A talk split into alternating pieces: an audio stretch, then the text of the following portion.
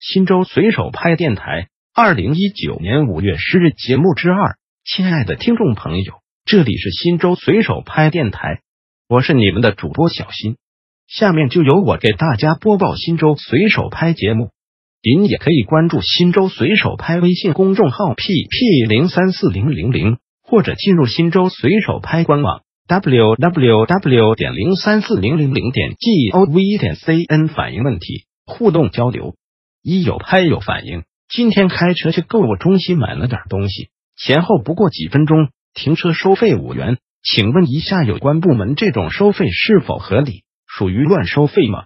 新州市发改委回复。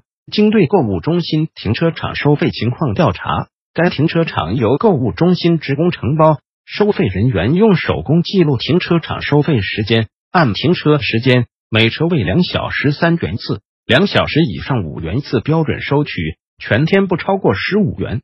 我委对购物中心停车场收费行为进行了规范，要求该单位加强职工素质教育，做到严格规范、明码标价、文明收费、明白收费。二有拍有反应，交警大队能不能把路上的实线与虚线重新画一画？晚上摄像仪上的灯晃的，根本看不清路线。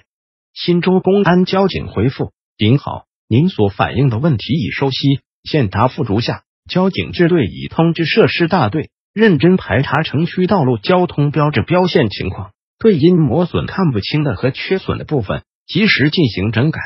感谢您对交警工作的关注与支持。新州随手拍电台，本条节目已播送完毕，感谢您的收听，再见。